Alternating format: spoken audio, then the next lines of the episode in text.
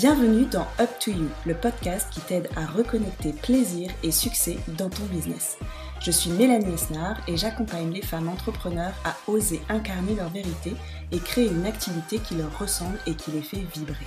Je m'appelle Géraldine Pichonnet, je suis coach de vie spécialisée en neurosciences et j'accompagne les femmes à se révéler et à prendre le pouvoir dans leur vie. Dans ce podcast, nous te partageons notre vision de l'entrepreneuriat ainsi que des interviews de professionnels inspirants qui osent entreprendre selon leur propre code. Notre but est de te montrer que tout est possible et qu'il suffit d'y croire et d'oser. Alors, prête à réaliser tes rêves? It's up to you Si tu aimes ce podcast, nous t'invitons à t'abonner et à le partager. Hello tout le monde et bienvenue sur ce nouvel épisode du podcast Up to You. Coucou Mélanie, coucou Marie. Hello. Bonjour. Alors aujourd'hui, nous avons une invitée euh, qui s'appelle Marie, qui est la créatrice de la marque Marie Bijoux pour les Bordelaises qui connaissent certainement, mais ne remarquent pas que les Bordelaises, hein, parce qu'en fait, tu as des clients dans la France entière. On est ravis de te recevoir, Marie. Merci beaucoup d'être ici. Bah de rien, merci, euh, merci de me recevoir, merci pour l'invitation. Je suis euh, hyper touchée et un petit peu mal à l'aise parce que parler de moi c'est pas trop mon délire, mais je vais faire un grand effort pour vous deux. c'est vrai que je te remercie de faire cet effort, Marie, parce que euh, c'est très rare. En fait, d'ailleurs, tu prends, tu prends rarement, tu prends jamais la parole en fait sur Instagram. Non, jamais, jamais. Donc, c'est un honneur que tu nous fais de venir parler ici et euh, surtout de revenir sur ton parcours parce que, comme j'étais en train d'expliquer avant qu'on mette le micro en route, tu as fait un réel il n'y a pas longtemps pour revenir sur tes 10 ans de Marie Doubijou. Et j'ai lu tout ça et je me suis dit, waouh, en fait, Marie, elle a trop de trucs à raconter. Euh, parce que tu es passé par plein d'étapes et c'est une évolution qui s'est faite petit à petit. Et je trouvais ça trop chouette de revenir là-dessus parce que en fait, avec Mel, ce qu'on aime beaucoup, c'est démystifier en fait euh, les gens qui ont réussi à vivre de leur activité, parce que quelqu'un qui te connaît maintenant, je sais pas moi, depuis un an ou deux, qui est cliente de chez toi, se dit euh, ah bah la chance, elle fait un super métier. Mais en fait, aujourd'hui, tu en vis, mais ça n'a pas toujours été le cas. Tu es passé par des étapes, ça s'est fait petit à petit. Et je trouve ça chouette. Et avec Mélanie, on aime bien revenir sur OK, bah, tu as commencé par quelque chose. Au début, tu as peut-être vendu qu'un bijou par mois, et puis peut-être après deux. Et après, tu as fait des rencontres, tu as mis en place des choses qui t'ont aidé à progresser. Et c'est intéressant pour rappeler à celles qui débutent aujourd'hui de se dire bah, Marie aussi, elle est passée par là, en fait. Et si vous vous accrochez et que vous faites comme elle, peut-être qu'un jour, vous en vivrez aussi votre activité. Oui. Alors après, là où, entre guillemets, moi j'ai eu pas mal de chance, c'est que mon activité a commencé en temps, et j'étais à l'époque, moi encore étudiante, c'est-à-dire que j'ai pas eu un changement de carrière euh, à 30 ans en me disant, bon, ben en fait, je quitte tout, et puis pendant euh, X années, j'aurai pas de salaire et je vivrai, etc., euh, avec pas grand-chose. La chance vraiment que j'ai eue, c'est que moi j'ai commencé, j'avais ben, 21, 22 ans, je crois. Et donc, quand je gagnais 200 euros par mois, bah, j'étais hyper contente parce que c'était 200 euros et à l'époque, c'était énorme. Et en fait, mon, mon train de vie, on va dire, entre guillemets, a augmenté en même temps que euh, mes ventes. Donc, grosso modo, c'est plutôt sympa et c'est plutôt pratique dans ce sens-là. Donc, euh, donc en effet, euh, en effet, moi, j'en ai entre guillemets toujours, enfin, j'ai toujours vécu grâce à, mes ventes parce que, bah, comme je te dis dès le départ, j'étais étudiante et d'avoir 200 balles par mois, c'était, c'était la folie pour sortir avec les copines. Ça marche. Est-ce que tu peux peut-être commencer par te présenter, Marie? Nous dire qui tu es, tout ça, tout ça. Alors, euh, je m'appelle Marie, euh, je suis euh, mariée à mon amoureux depuis 13 ans. Enfin, on n'est pas mariés depuis 13 ans, mais ça fait 13 ans qu'on est ensemble. nous avons la chance d'avoir deux très beaux enfants, Simon et Mathilda. nous, avons aussi, nous sommes aussi parents de deux, deux chats qui s'appellent Gaston et Robin et deux autres tortues. Donc, nous sommes une famille assez complète. Euh, voilà, je, ne suis pas seule la journée. J'ai pas mal de monde à la maison. Et, euh, et, je suis donc créatrice de la marque Maridou depuis ben, maintenant dix ans. Et, euh, et entre-temps et avant, j'ai eu d'autres petits métiers un peu rigolos parce que j'étais étudiante. Donc, j'ai été boulangère chez Paul. J'ai vendu des billets de train aussi à la SNCF. Voilà, j'ai fait pas mal de trucs assez, assez folklore qui n'ont rien à voir. Et j'ai j'ai été aussi vendeuse pendant, je ne sais plus combien de temps, mais pendant, euh, je dirais, 5-6 ans, euh, chez Alphonse Alphonsine, une boutique de prêt-à-porter. Et euh, ça, c'était avant de me lancer officiellement et d'être juste la créatrice des bijoux Maridou. Ok, ok. Merci beaucoup. Je t'en prie.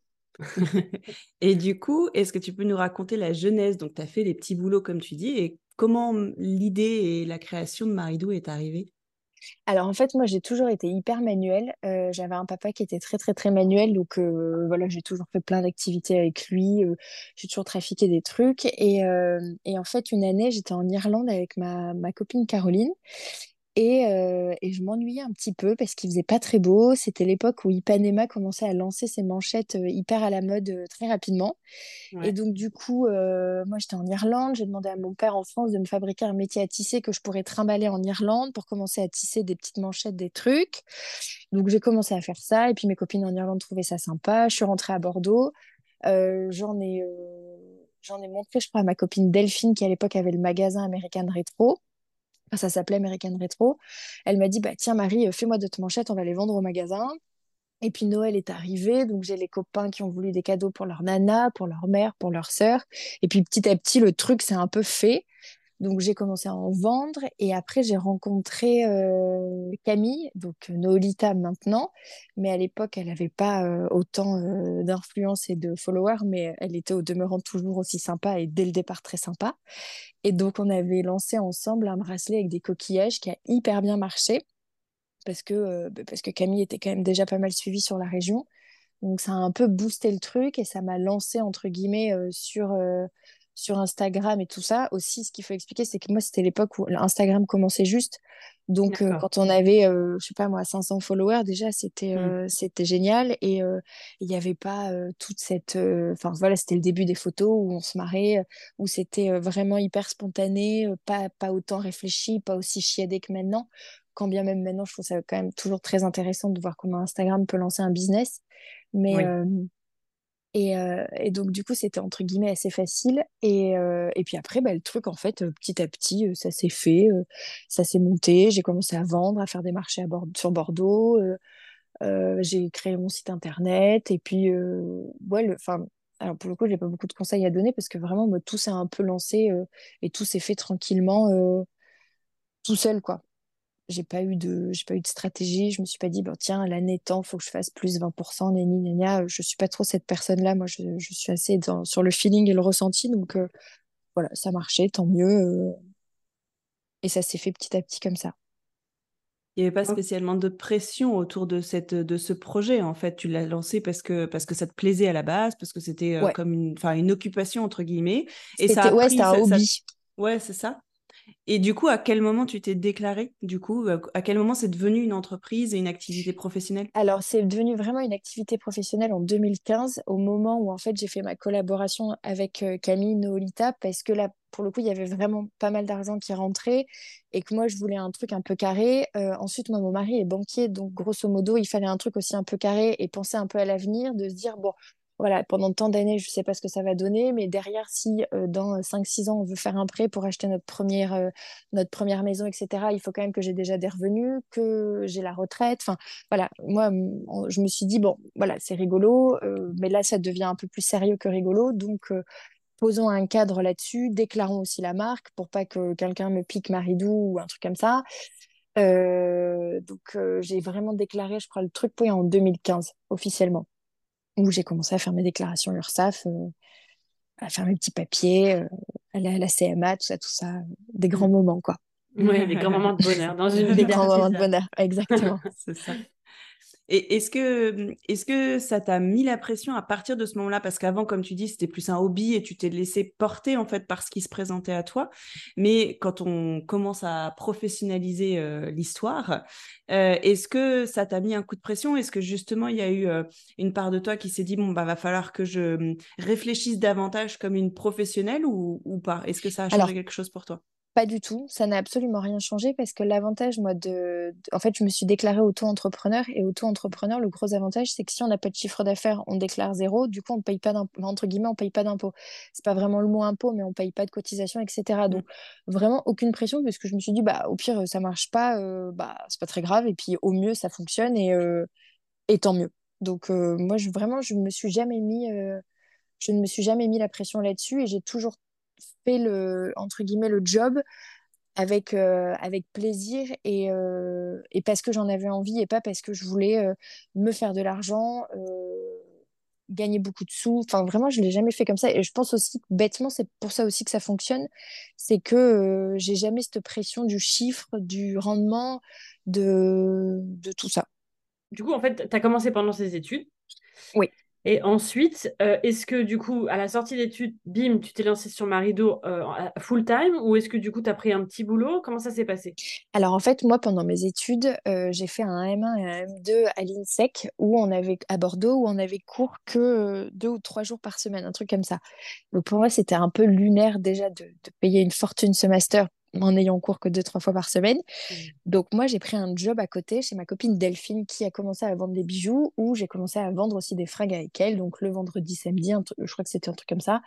Et donc, à la suite de mes études, j'ai gardé quand même ce job-là de mi-temps, ou à demi-temps, euh, déjà, un, parce que Delphine, ça l'arrangeait pas mal aussi d'avoir un week-end sur deux tranquille. Et, euh, et, ensuite, moi, je voulais quand même m'assurer d'avoir un fixe tous les mois, qui n'était pas grand-chose. Je crois qu'à l'époque, je gagnais peut-être 400 ou 500 euros par mois. Mais je voulais m'assurer quand même d'avoir un fixe pour être sûre de pouvoir payer mon loyer et, euh, et quand même d'avoir un, un, petit truc derrière qui me fait me dire que, bon, bah, si ce mois-ci, je vends rien, bon, bah, c'est pas très grave, j'ai mes sous de la boutique qui vont tomber. Et ça, je l'ai fait jusqu'à la naissance de mon premier. Donc, je l'ai fait, je crois, pendant 6-7 ans, un truc comme ça. Et après, le magasin a été vendu. Donc là, euh, j'ai pas vraiment eu le choix que de me lancer.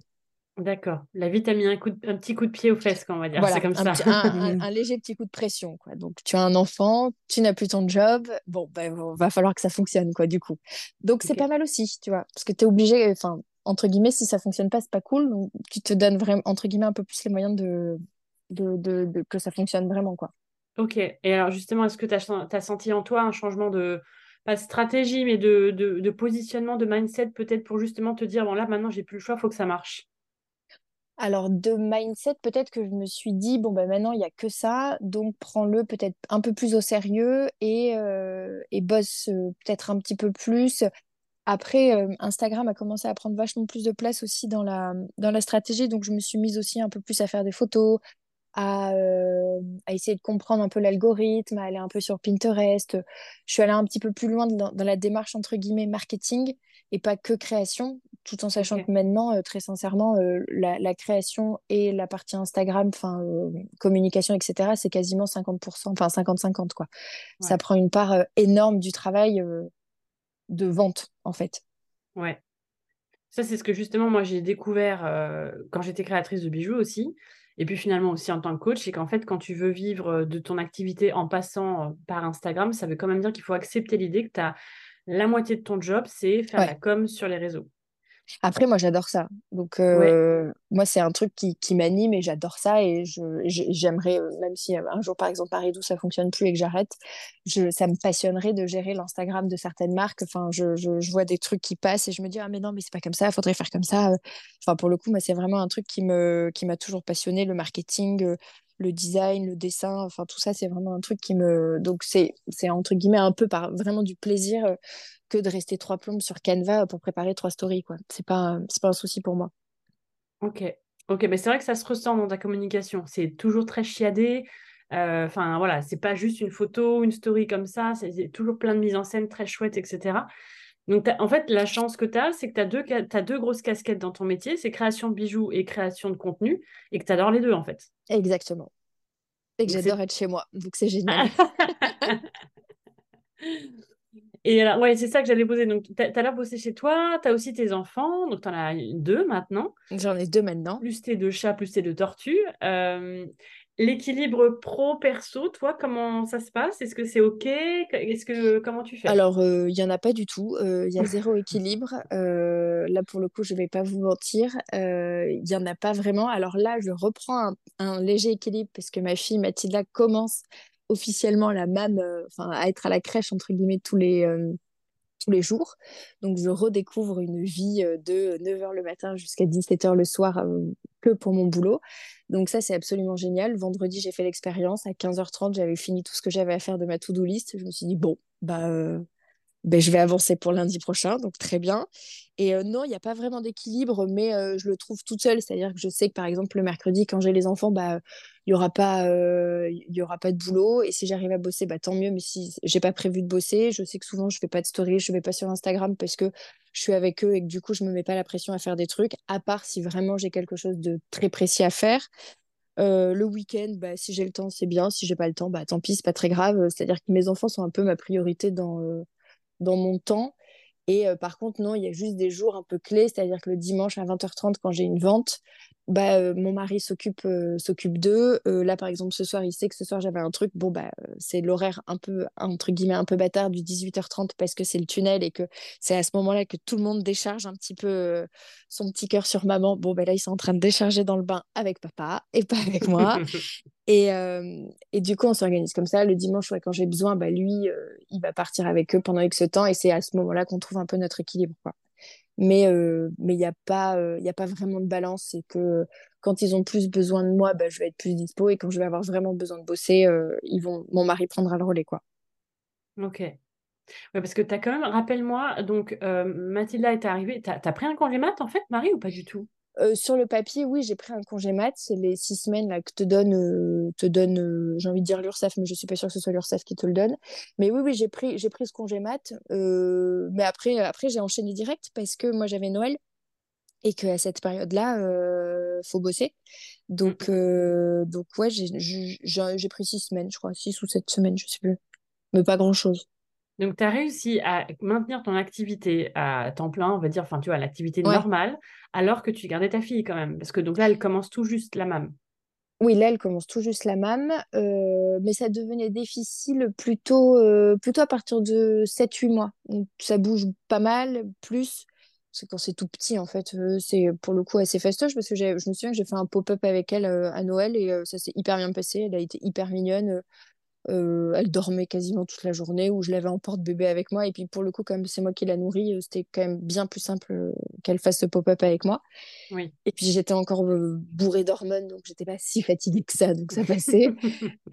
et, et, après, et après, de toute façon, à partir du moment où elle a eu 6-7 mois, mon grand était en vacances scolaires, donc là, l'activité, inévitablement, je suis moins dispo, j'ai moins de temps, j'ai moins envie. Donc, donc de toute façon, je savais que juillet-août allait être plus, plus tendu et moins, euh, et moins, euh, comment dire, moins rémunérateur. Mais ça, c'était, c'était entre guillemets acté dans ma tête et, euh, et rien de nouveau sous rien de nouveau.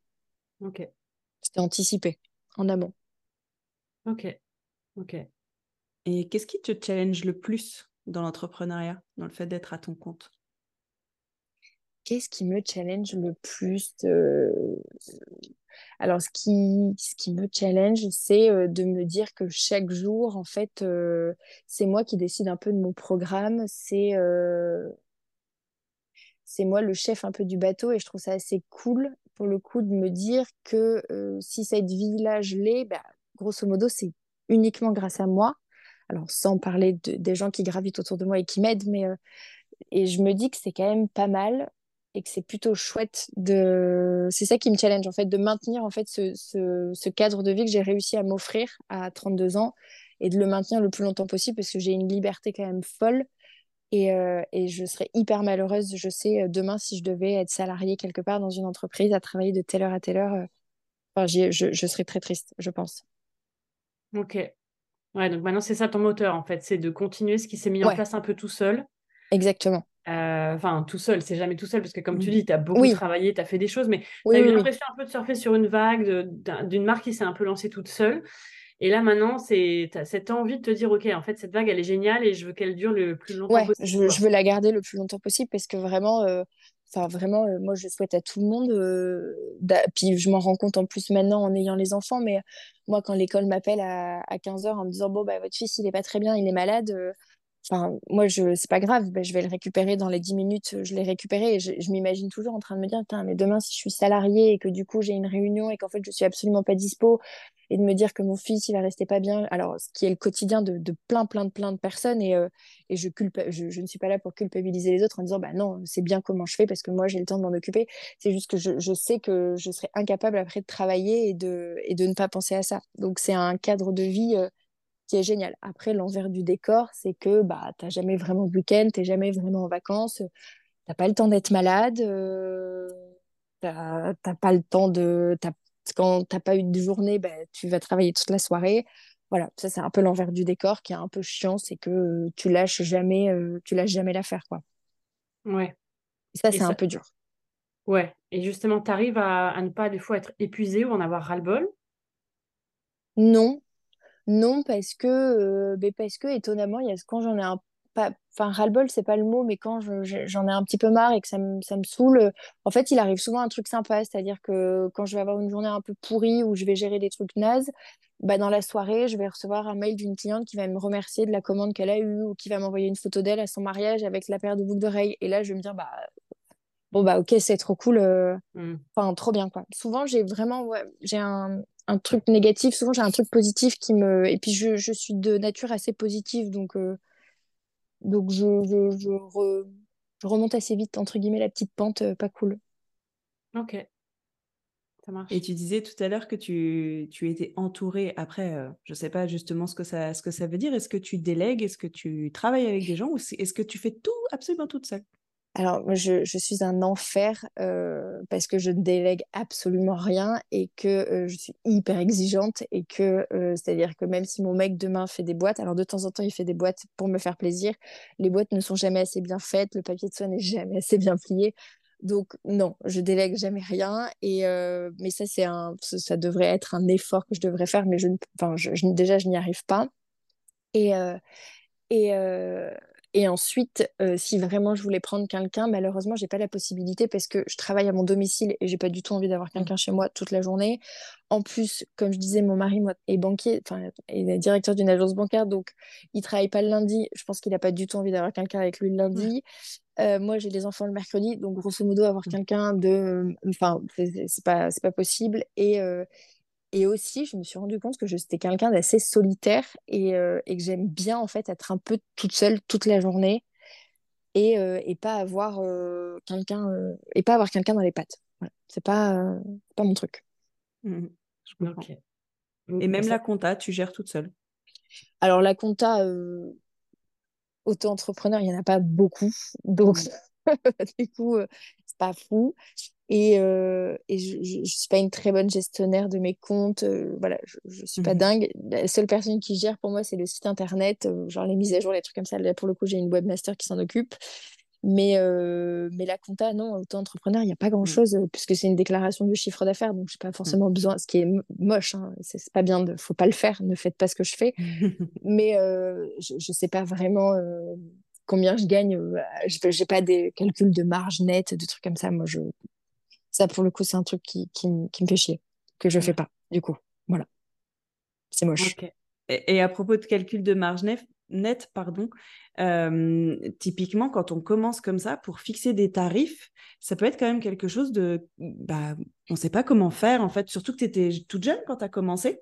Donc, euh, est-ce que c'est quelque chose qui t'a posé question aussi ou ça s'est fait un peu euh, naturellement aussi, sans trop, sans trop se poser de questions? Alors, pour le, pour le coup, les tarifs, quand je, quand je commence à faire une nouvelle paire de boucles d'oreilles ou un truc comme ça, j'ai quand même dans ma tête mon petit calcul euh, de combien ça me coûte en, en, entre guillemets en prix de revient. Après le temps que je vais y passer et, euh, et derrière après j'ai une fourchette un peu du prix psychologique que typiquement moi qui suis cliente euh, par exemple de ma boutique, je me dirais bah non ça pour le coup j'ai pas du tout envie de dépenser 69 euros pour cette paire de boucles d'oreilles. Euh, voilà. Et du coup, j'essaye de faire un prix un peu là-dedans, c'est-à-dire d'un prix psychologique, du temps que ça m'a pris et de mon, de mon coût de revient. Je suis pas sur un calcul millimétré de me dire, bon, bah là, j'en ai eu pour euh, 12,54 euros. Je mets un coef, de toute façon, à toutes mes, tous mes produits de 3,4 Voilà. Moi, je suis pas trop. Euh, c'est un peu, un peu au feeling aussi j'ai pas de comptable, donc il, ne m'en voudra jamais. Mais demain, si j'en ai un, je pense que mais, il s'arrache la tête, euh, il s'arrache la tête, et les cheveux la totale. mais non, je suis pas, euh, je suis pas si carré, euh, je suis pas très carré là-dedans. J'ai une organisation un peu dans ma tête, quoi. Tant que ça fonctionne, c'est le plus important. oui, c'est vrai. Tant que ça fonctionne, c'est vrai. Ouais, puis c'est important qu'on ait notre organisation parce que surtout quand on est toute seule, en fait, bah voilà, le plus important c'est que ce soit écologique pour oui. toi, en fait. non, et puis j'ai vraiment ce sentiment que même quand je commence à être très organisée, en fait, ça me bride. Alors je vais pas, mmh. je vais pas faire la, un peu la, la, entre guillemets, la grande créatrice dans son atelier qui a besoin mmh d'un grand bazar, tout ça, mais je me suis rendu compte que quand je suis trop organisée, trop carrée, trop ceci, trop cela, je, mmh. du coup, je, je, je, me mets dans une boîte qui me convient pas et et il faut que ce soit un peu flou, un peu le bazar pour, pour entre guillemets, un peu créer, créer et, et être dans ma bulle, dans ma bulle à moi. Quoi. Ok. Et du coup, pour des projets éventuels, est-ce que tu as envisage de passer en société ou le statut d'auto-entreprise te convient? Alors pour l'instant, le statut auto-entreprise me convient parfaitement déjà en termes de fiscalité puisque il y a un abattement. Alors là, c'est des chiffres, c'est pas très intéressant, mais quand même, ça l'est un petit peu. on a un abattement quand même assez important sur les impôts, qui du coup, en fait, quand on a un foyer fiscal, est plutôt intéressant parce que si demain je basculais en société, typiquement, je me verserais un salaire, qui ce salaire serait taxé et du coup augmenterait mon foyer fiscal et me ferait nous ferait payer avec mon mari beaucoup plus d'impôts. Euh, et, bêtement, euh, là, dans l'instant T, ce n'est pas nécessaire pour moi, puisque euh, je n'ai pas, pas de charge énorme, puisque je travaille à mon domicile, puisque j'ai pas de magasin, puisque la matière première, pour l'instant, n'est pas si, si chère. Et, et, et, que aussi, on a déjà fait notre prêt pour notre résidence principale. Donc, grosso modo, j'ai pas besoin, là, à l'instant, de ça. Et c'est vrai que, fiscalement parlant, ça reste assez intéressant pour notre foyer fiscal et notre situation que moi, je reste en auto-entrepreneur. Ok. Ok. Voilà. Mais ça, c'est le banquier qui a, qui a fait tout ça. Moi, j'ai dit oui. Moi, j'ai dit oui. ok, je signe où Et moi, j'ai une question qui n'a rien à voir. C'est est-ce que euh, la maternité, parce que tu es, es, devenue mm, créatrice de bijoux avant tes enfants, tu en as eu un, tu as eu la deuxième. Est-ce que la maternité a changé quelque chose dans ton rapport à ton entreprise ou à l'entrepreneuriat de manière générale? Ou est-ce que ah, oui, alors ça a changé, euh, ça a changé pas mal de trucs. C'est-à-dire que de temps en temps, quand j'ai des nouvelles pas dingues ou que j'ai des ventes pas folles ou des trucs comme ça, enfin ça permet de relativiser euh, tellement sur plein de trucs que que, voilà. Après aussi, c'est marrant, c'est un peu à double tranchant, c'est-à-dire que maintenant, je me dis que ce travail-là aussi, je le fais pas que pour moi maintenant, je le fais aussi pour eux et pour leur avenir et que j'ai envie de travailler et de gagner quand même un peu des sous pour eux plus tard, pour euh, leur payer des belles études ou euh, des... Enfin voilà, plein de trucs. Et, et ça me permet aussi de vivre des trucs trop bien. C'est-à-dire que moi, ça me permet d'être disponible euh, pour eux hyper souvent, le mercredi, les week-ends, le soir, euh, quand ils sont malades, pas malades. J'ai pu garder ma fille pendant un an avant qu'elle soit, avant qu'elle soit gardée. Donc ça a changé un peu mon rapport au... Euh, comment dire Ça m'a changé. Ouais, c'est-à-dire qu'il y, a des... y a des moments où c'est pas la, pas la folie folie et ça, ça permet de relativiser énormément et de motiver aussi énormément. Ouais, ok. Et quel est ton rapport avec Instagram, Marie? Parce que c'est vrai que donc toi, j'imagine que quoi, 90% de tes clientes viennent certainement d'Instagram. Enfin, j'en sais pas, tu me diras d'ailleurs, j'en sais rien. Je dis ça sans savoir, tu sais, la fille. Donc, je pense savoir étudier. Alors, en vrai, j'en sais rien, parce que je regarde jamais mes stats. Ça m'intéresse pas trop de me mettre la pression avec des chiffres. Mais, euh, mais j'adore Instagram, euh, j'adore découvrir des marques, j'adore découvrir des concepts, je, j'adore voir mes copines influenceuses faire des trucs. Euh, moi, la première, j'adore montrer mes looks tous les jours, ça fait beaucoup rire mon mec. Et, mais j'adore ça, je trouve ça trop cool.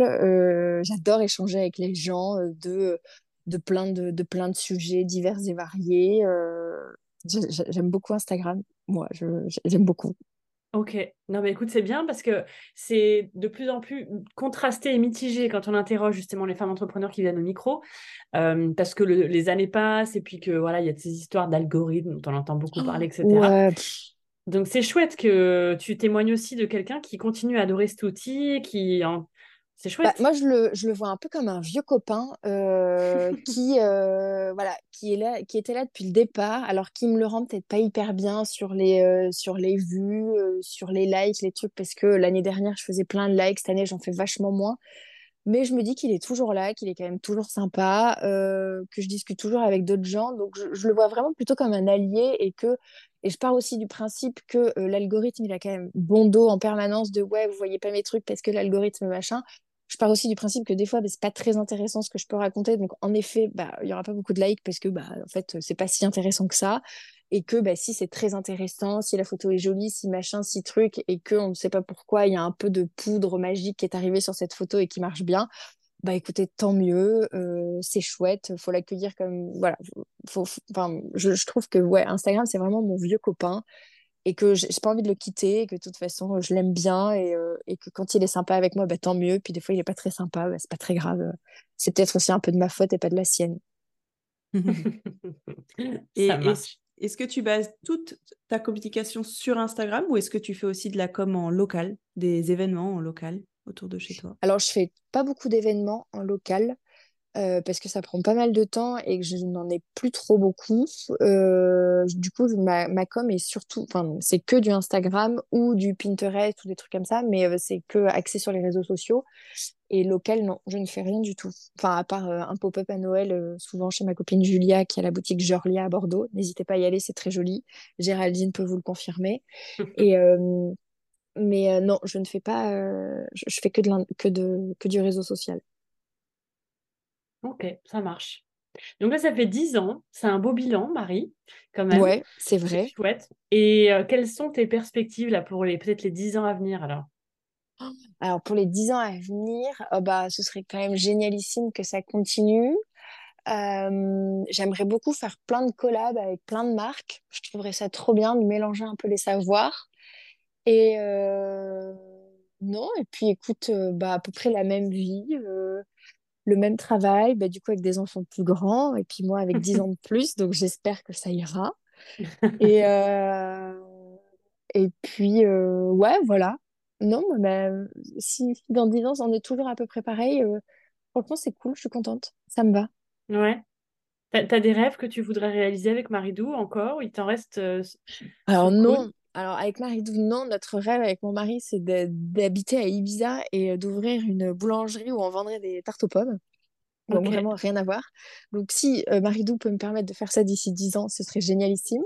Mais, euh, mais non, je ne suis pas. non, tu vois, ma vie maintenant, si j'ai la même, vraiment, c'est top. Avec des enfants plus grands, évidemment. Pourquoi pas un petit troisième aussi, mais, mais ouais, la même vie. Ok. C'est beau. Oui, c'est beau. Ouais, bah, comme ça, tu sais, t'es pas déçu? si ça n'arrive pas, t'es pas moins déçu. si t'as pas des grands, grands projets, bon, ça va. Ouais, c'est surtout que ta vie, elle te, elle te rend heureuse aujourd'hui. C'est surtout ce que ça veut dire. Ouais, ouais, ouais. On a réussi, parce que je suis pas toute seule sur, le, sur le truc, parce que faut quand même le dire. si j'ai si la chance de pouvoir de pouvoir être entre guillemets créatrice et d'avoir lancé mon truc c'est que derrière aussi on m'a pas mis la pression à avoir un salaire. Mes parents n'ont pas été relous à se dire, bah, on a quand même payé des écoles de commerce. En fait, euh, la petite, elle veut enfiler trois perles et elle croit que ça va marcher. donc, au final, ça a marché, donc tant mieux. Mais sur le papier, euh, bon, ils n'étaient pas hyper, hyper emballés. Et, euh, et après, oui, d'avoir aussi un mari qui est OK avec l'idée que bah, ça va être hyper fluctuant, que des fois, ça peut ne pas fonctionner aussi du tout et que, et que ça, ça peut s'arrêter du jour au lendemain. Donc, voilà, j'ai quand même un entourage derrière qui, qui est là au cas où que ça ne fonctionne pas. Donc c'est quand même sympa. faut les remercier aussi à eux quand même. Parce que on n'avait pas dit que ça allait marcher au début. Mmh. Ouais. Ok. Est-ce que tu aurais quelque chose à dire à la Marie euh, qui était encore étudiante et qui commençait à faire ses petits euh, bracelets tissés euh, mmh. C'était en, Écosse, c'est ça, ou en Irlande? En Irlande, à Sligo. D'accord. Je sais qu'il pleuvait, mais ah, il pleuvait. oh, sacré nom de Dieu, il pleuvait. Je me rappelle de ça. Qu'est-ce que tu aurais envie de dire à cette Marie qui a commencé à tisser ses petits bracelets sans savoir du tout ce qu'elle ce qu'elle était en train de lancer, en fait, sans se rendre compte? Bah, Je lui dirais de continuer et qu'elle va voir, ça va être trop bien. Que les dix prochaines années, franchement, elles vont être trop cool. À un ou deux détails près, ça va être sympa. Super. Bon, et eh ben, écoute, Marie, merci beaucoup pour ce, ce, témoignage très, très positif, très, euh, très, feel good. Ouais, c'est ça, exactement, du feel good. C'était très agréable. Ben merci, merci de m'avoir accueilli les filles. Euh, j'ai trouvé ça chouette de faire l'effort et puis aussi de faire l'effort pour toi, Géraldine, que je, j'aime beaucoup et que j'aime beaucoup suivre votre petit podcast Up to You qui est hyper intéressant et quand même assez motivant. Bah merci, c'est très gentil. Merci beaucoup. En tout cas, je suis sûre que ton témoignage va intéresser plein de femmes, plein de créatrices de bijoux aussi, qui sont peut-être au, tout début, qui rêvent d'être un jour aussi comme toi, pouvoir en vivre, pouvoir mm. du coup comme ça être à la maison, gérer la vie privée en même temps, etc. Donc euh, merci beaucoup, en tout cas, d'avoir pris le temps et d'avoir fait l'effort euh, de, mm. te dévoiler, Marie, parce que voilà, tu le fais très peu, donc on est très touchés que tu l'aies fait ici. Et on te souhaite plein de belles choses pour les, dix prochaines années à venir, entre autres. Entre, autres. Au pire, bien vous viendrez à Ibiza manger des tartes aux pommes. Exactement. Exactement. tu nous tiens au courant. Merci de nous avoir écoutés. Si ce podcast te plaît, n'hésite pas à le noter et à laisser un commentaire sur ta plateforme de podcast préférée. C'est le meilleur moyen de nous soutenir. À bientôt pour un prochain épisode et d'ici là, prends soin de tes rêves.